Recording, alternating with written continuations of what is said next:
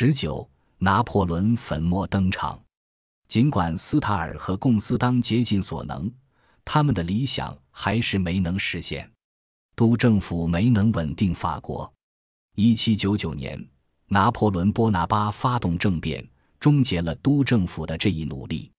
对反革命和内战的恐惧，使包括斯塔尔和共斯当在内的许多人转而支持拿破仑，希望他能够巩固并保卫自由原则，使革命和平收场。一开始，形势似乎还不错。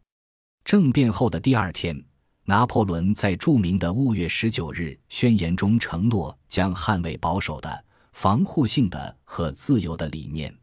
许多人认为，这意味着。他会致力于恢复和平，保卫革命成果，并打击反革命。王党分子也是这样认为的。法律之友报观察到，拿破仑口中的自由理念和贵族口中的自由理念意思完全不同。斯塔尔和贡斯当等自由派在全力支持拿破仑时，并没有想到他们正在背叛自己的原则。此时的斯塔尔夫人甚至将拿破仑称为法国最杰出的共和主义者，是所有法国人当中最自由的。不过，他们很快就大失所望。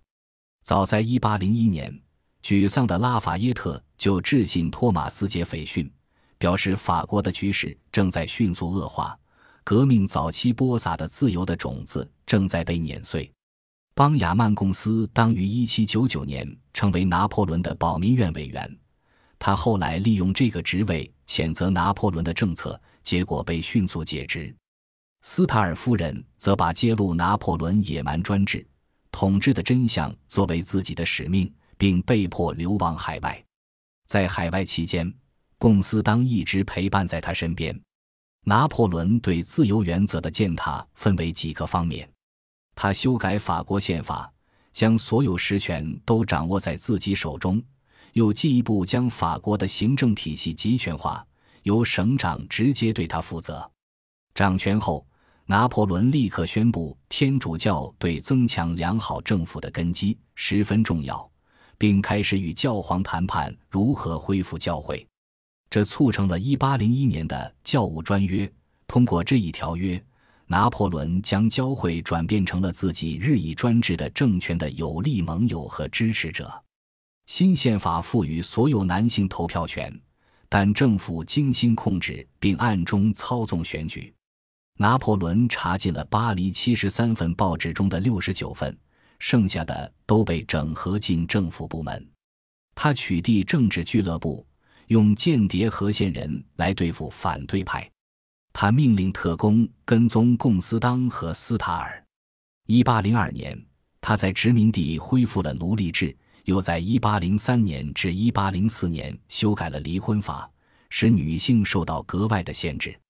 当然，他还发动了数次掠夺和征服战争。拿破仑的宣传机器试图将他塑造为自由理念的英雄，这个称呼随着他的部队行进得到传播。意大利报纸起初报道说，自由的人们热情地迎接法国军人，希望他们能把意大利从政治和教会的压迫中解放出来。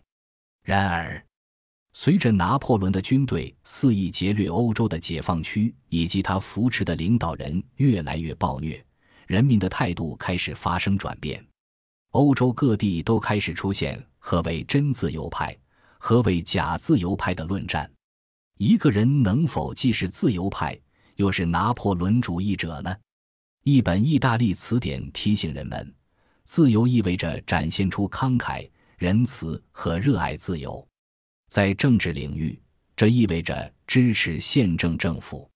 按照这个定义，拿破仑和他的氏族都不是自由派。拿破仑对革命的背叛还在继续上演。一八零四年。他在教皇和法国各地区主教的见证下自行加冕为皇帝。几年后，他成立了由中央集权政府控制的帝国大学。此后的教学必须倡导对皇帝和他的王朝的忠诚。大学的创校文件中写道：“是皇帝和他的王朝保卫了宪法中宣告的自由理念。”事实上。拿破仑建立的是一种新型的威权主义政权，这是对共斯当和斯塔尔坚信并为之奋斗的信念的讽刺。拿破仑的批评者们意识到，他创立的独裁体系中有一些前所未有的新元素，于是发明了新的词语加以描述。共斯当称其为篡权，其他人则称其为波拿巴主义，最后又叫凯撒主义。对他们来说，拿破仑政权显然不是自由政权，这也促使共斯当阐明真正的自由政权是什么样的。这样的政权又应该坚持何种理念？许多人认为，皇帝的经济政策再一次违背了自由原则。街头巷尾都在传他正在考虑恢复垄断和禁令，并增加关税和赋税。这一状况促使让巴蒂斯特·萨伊这位亚当·斯密最杰出的法国弟子撰写了《论政治经济学》一书。他利用亚当·斯密的理念攻击拿破仑的政策，严厉地批评关税和禁令，以此倡导他所说的自由贸易原则，强调将所有国家都视为朋友会带来的好处。此外，和斯密一样。他也表达了对殖民地体系的强烈反对，这种反对不仅基于禁令和关税，也基于对奴隶制的反对。萨伊称其为暴力的剥削方式。他写道：“这是一种在道德上可憎的制度，它既使主人堕落，也使奴隶堕落。奴隶制无法给任何人带来什么经济效益，却对人民构成了不正义的赋税。”一八零三年出版的《论政治经济学》成了畅销书，很快被译为英文，在英格兰和美国的课堂上教授，传播了早期的自由主义政治经济学理念。不出意料，萨伊的书激怒了拿破仑，他要求萨伊做出修改，否则就查禁此书。萨伊拒绝后，被保民院解职。此前。他和贡斯当同在1799年被选入保民院。拿破仑统治结束前，萨伊未获准再出版著作。为了驳斥他的观点，皇帝鼓励出版褒扬关税制和殖民体系的著作，比如弗朗索瓦·费里埃1805年所写的《论政府及其与商业的关系》。这本书公开嘲讽了斯密和萨伊的理念。将其贬低为幼稚的幻想，费里埃借此机会将革命斥为可怕的灾难。他告诉一位友人：“法国人就像被宠坏的孩子，对他们必须铁腕治国。”这本书多次再版，进一步强化了人们对关税、殖民体系与威权统治紧密相关的认识。对读者而言，自由的政治和自由的贸易政策才是相辅相成的。拿破仑对自由政治的背叛，还体现在他操纵和诱骗民众的方式上。自由派认为，拿破仑人为制造出来的支持度进一步证明了群众的不成熟、不理性和易于受骗，这证明了法国的道德败坏。皇帝从中受益，又反过来加剧了这种败坏。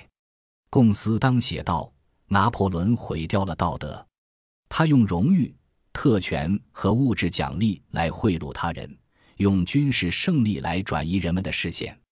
在拿破仑的这种专制统治下，人们堕入了自私的深渊，变得更加封闭，只关心自己的个人利益和享乐。结果是道德和政治上的冷漠，慷慨的理念从此枯竭。拿破仑利用宗教支持自己的做法特别令人侧目。几乎所有的法国主教都参加了拿破仑的加冕典礼，并支持他的政权。天主教会和拿破仑政权结盟的顶峰是1806年的帝国礼教问答。他声称拿破仑皇帝是上帝的受膏者，如果有人顽抗上帝亲手建立的政治秩序，就会遭受永恒的天谴。自由派并没有放弃取代天主教的希望。在某些方面，这种愿望更强烈了。革命已经极大地打击了法国教会，因此一些人嗅到了机会。他们说，法国需要的不是天主教，而是能培养一位好公民必备的精神和品性的开明宗教。但是，是哪一种宗教呢？贡斯当和斯塔尔夫人倾向于自由派新教，这种想法有不少支持者。一八零三年，声名卓著的法兰西学会举办了一场论文大赛，题目是评价新教改革的长远影响。此时，拿破仑刚刚与教廷签署协定，对参赛者来说，这正是评价该协定的机会。不出意外，获得第一名的论文倡导自由派新教。并对天主教带来的危害做出了警告。论文的作者是斯塔尔夫人的朋友夏尔德维勒斯，他生于法国的天主教家庭，在大革命期间移居德意志。维勒斯在著名的圣经研究中心哥廷根大学接受了最先进的德意志宗教理念。这一次，他将这些理念传达给了法国读者。其中一些理念可以追溯到约翰·萨洛莫·塞姆勒。我们在上一章提到过，他在1774年创造了自由主义神学的概念。维勒斯的论文提出了一个根本性的问题：自由的政治原则能否在没有自由的宗教原则的支持下存活下来？作者的答案是否定的。他告诫人们留意天主教与国家结盟带来的危害。他写道。法国需要的不是鼓励迷信、反制和盲目崇拜权威的倒退的宗教，而是新教的自由理念。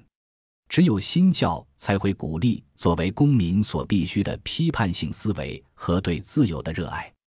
维勒斯认为，自由派新教鼓励的价值观认同并支持自由的道德和政治原则。维勒斯的论文在一八零四年出版后再版过三次。约翰·斯图尔特·密尔的父亲詹姆斯·密尔非常欣赏这篇论文，以至于他在1805年将其译为英文，并撰写了一篇盛赞他的前言。不知道当时有多少人相信法国能够改信自由派新教。不管怎样，历史终究没有那样发展。将自由派新教奉为国教的提议直达王庭，但被皇帝否决。令许多人极度失望的是。情况正相反，在反革命宣传家路易德·伯纳尔德和约瑟夫·德麦斯特等人的鼓动下，出现了一场天主教的复兴。这些多产的作家掀起了一场诋毁重商自由原则倡导者的运动，鼓吹对既定秩序的服从。像阿贝格雷瓜尔这样的天主教徒为此进退两难。这也强化了许多人的认识。即天主教和自由政府的原则是不相容的。